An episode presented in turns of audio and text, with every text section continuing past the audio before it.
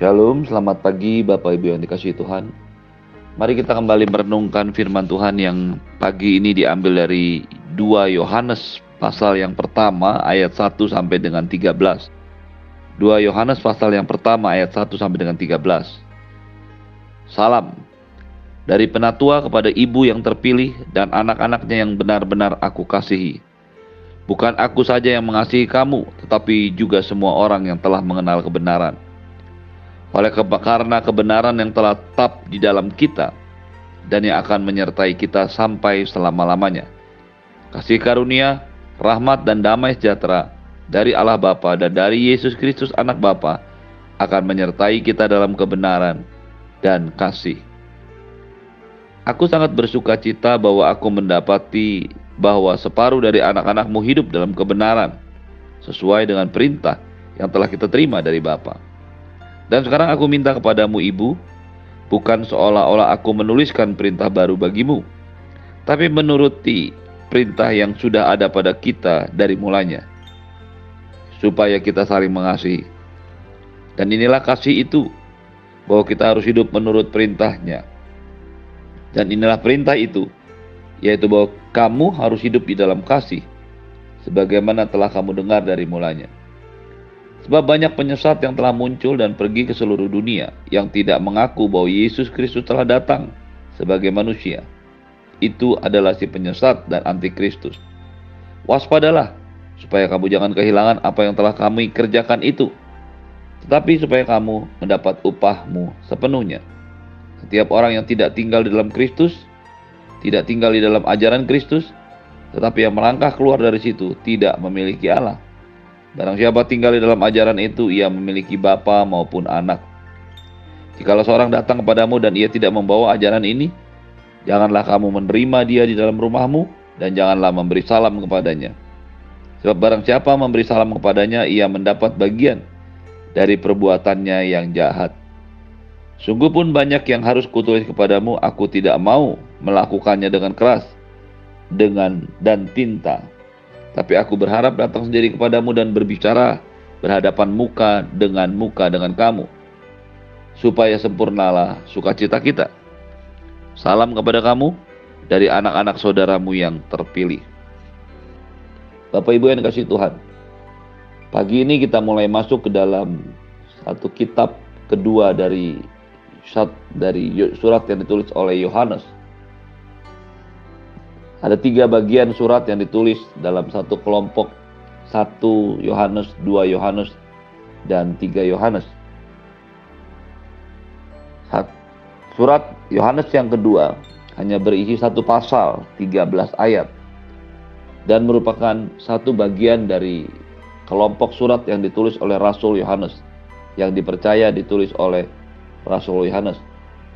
Walaupun penulis kitab ini tidak mencantumkan dirinya dengan jelas tetapi dari banyak penafsiran dan banyak hal yang disampaikannya, ini merupakan satu kesatuan dengan apa yang tertulis, apa yang dikirimkan dalam kitab 1 Yohanes dan 3 Yohanes, serta tentunya Injil Yohanes. Dari ayat yang pertama kita sudah mendapatkan satu pengertian yang luar biasa Ayat yang pertama mengatakan dari penatua kepada ibu yang terpilih dan anak-anaknya yang benar-benar aku kasihi. Bukan aku saja yang mengasihi kamu, tapi juga semua orang yang telah mengenal kebenaran. Ada satu satu kalimat, ada satu kata yang menjadi sebuah perdebatan. Siapakah yang dimaksudkan oleh penulis kitab 2 Yohanes ini? Di sini dikatakan penulisnya menyatakan dirinya sebagai penatua kata penatua sendiri bukan hanya menunjukkan pribadi atau orang yang eh, lebih tua, tetapi sebenarnya kata ini yang berasal dari bahasa Yunani presbuteros digunakan oleh Yohanes untuk menunjukkan satu kondisi, satu status rohani bukan sebagai sebuah kedudukan. Kata presbuteros ini menunjukkan satu ketuaan kematangan dalam berpikir. Ini menunjukkan kepada satu status dalam pelayanan yang hari ini mungkin sama dengan kependetaan. Kepada ibu yang terpilih dan anak-anaknya yang benar-benar aku kasihi. Kalimat ini juga menjadi sebuah samaran. Mengapa penulis surat ini menyamarkan, tidak menyatakan dengan jelas siapa penulisnya dan siapa tujuannya. Beberapa catatan Alkitab, beberapa catatan penafsir-penafsir Alkitab, beberapa catatan sejarah menunjukkan bahwa pada saat surat ini ditulis yaitu sekitar tahun 90 sampai tahun 100 kondisi atau keadaan orang-orang Kristen ada di dalam tekanan, ada dalam penganiayaan. Ketika penulis surat ini, penulis kitab ini menuliskan surat kepada yang ditujukannya, dia harus menyembunyikan, menyamarkan siapa dirinya dan siapa yang dituju dari surat ini. Mengapa hal itu perlu dilakukan?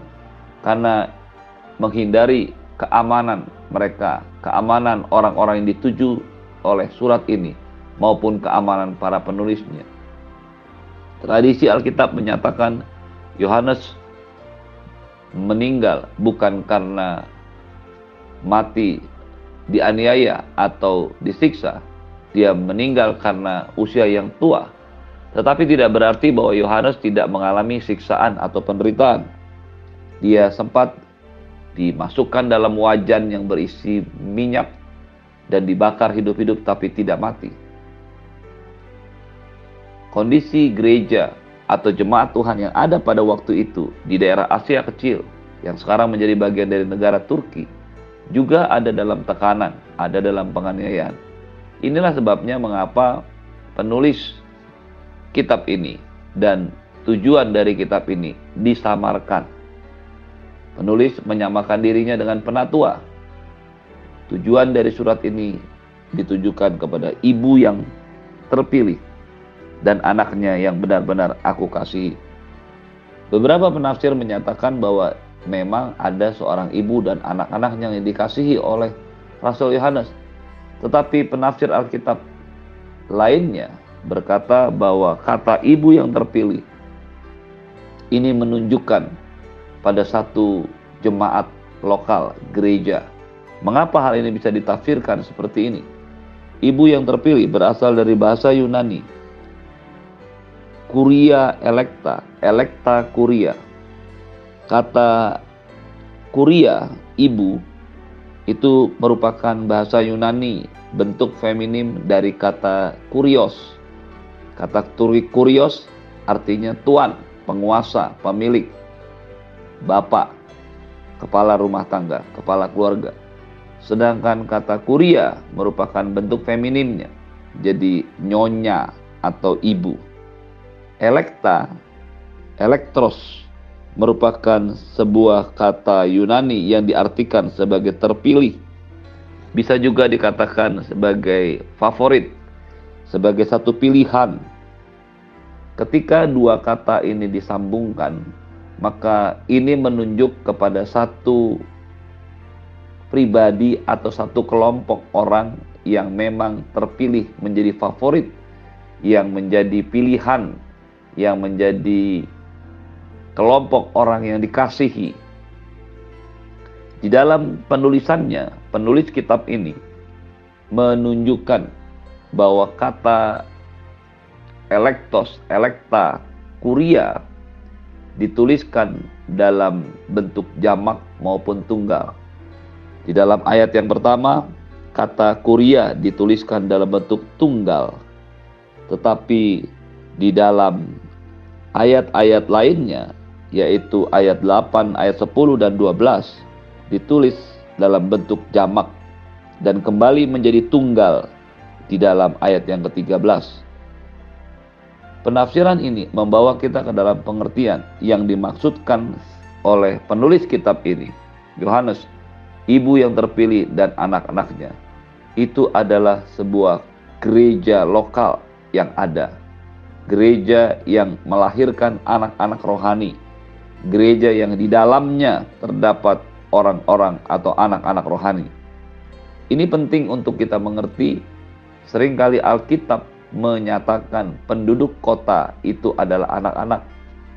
Ketika Matius pasal yang kedua menceritakan kegaduhan, kekacauan, kesedihan yang dialami oleh tindakan Herodes, tindakan Matius 2:18 menunjukkan ketika Yesus lahir dan Herodes tahu bahwa Yesus disembunyikan ke Mesir, maka Herodes membunuh orang-orang Yahudi, semua anak di Bethlehem dan sekitarnya, anak-anak yang berumur 2 tahun. Ketika itu terjadi, ayat 18 berkata, terdengarlah suara di Rama, tangis dan ratap yang amat sedih. Rahel menangisi anak-anaknya, dan ia tidak mau dihibur sebab mereka tidak ada lagi. Ayat ini menunjukkan satu kutipan dari kitab Yeremia yang menyatakan ada kematian anak-anak yang ditimbulkan oleh karena keputusan Herodes. Ayat ini menyatakan Rahel menangisi anak-anaknya dan ia tidak mau dihibur lagi sebab mereka tidak ada lagi. Tentu saja ini tidak dimaksudkan Rahel yang melahirkan anak-anak bagi Yakub. Tetapi ini menunjukkan sebuah kota yang penduduknya meninggal atau mati. Dengan kata lain, kata elekta kurios ini menunjukkan kepada satu jemaat, satu kebenaran gereja, satu kelompok orang-orang yang dikasihi Tuhan.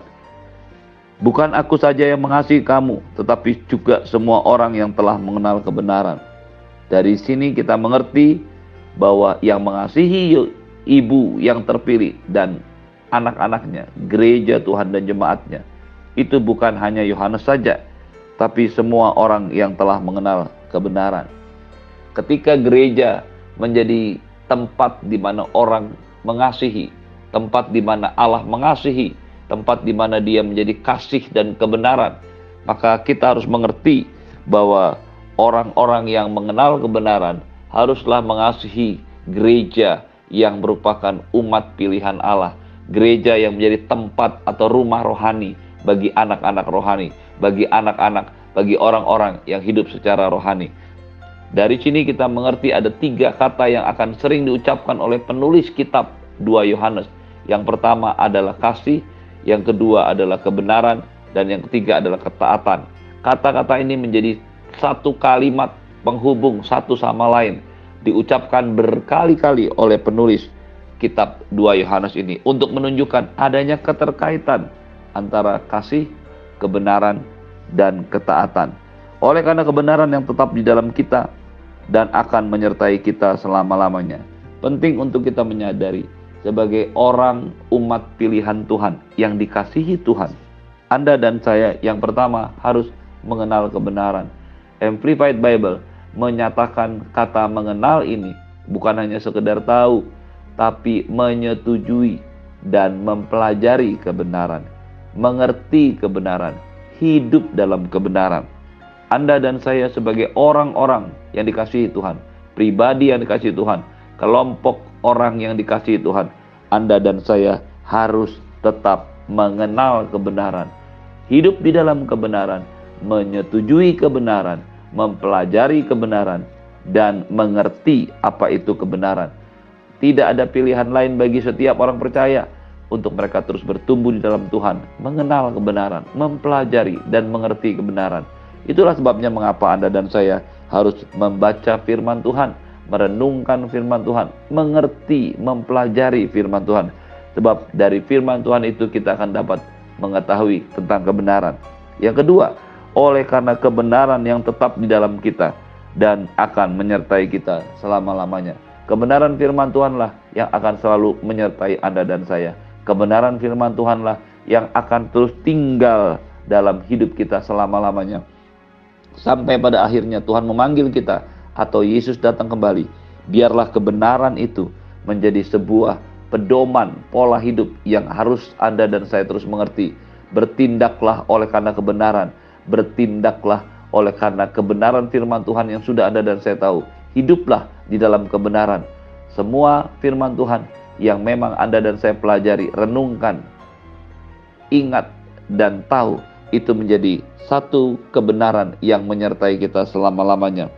Semua tulisan yang diilhamkan Allah memang bermanfaat untuk mengajar, menyatakan kesalahan, memperbaiki kelakuan, dan mendidik orang dalam kebenaran. 2 Timotius 3 ayat 16 Biarlah kebenaran firman Tuhan selalu menyertai Anda dan saya. Biarlah kebenaran firman Tuhan selalu menjadi pedoman hidup kita. Biarlah kebenaran firman Tuhan menjadi dasar dari semua tindakan, pikiran, perkataan kita. Atas nama kebenaran kita bertindak. Atas nama kebenaran kita mengambil keputusan. Dan atas nama kebenaran kita berjalan sesuai dengan kehidupan kita. Memutuskan setiap hal dalam hidup kita. Semuanya ada di dalam kebenaran firman Tuhan. Terimalah berkat yang berlimpah dari Bapa di surga, cinta kasih dari Tuhan Yesus, penyertaan yang sempurna dari Roh Kudus, menyertai hidupmu hari ini dan sampai selama-lamanya di dalam nama Tuhan Yesus semua yang percaya katakan amin. Shalom, selamat pagi. Tuhan Yesus berkati.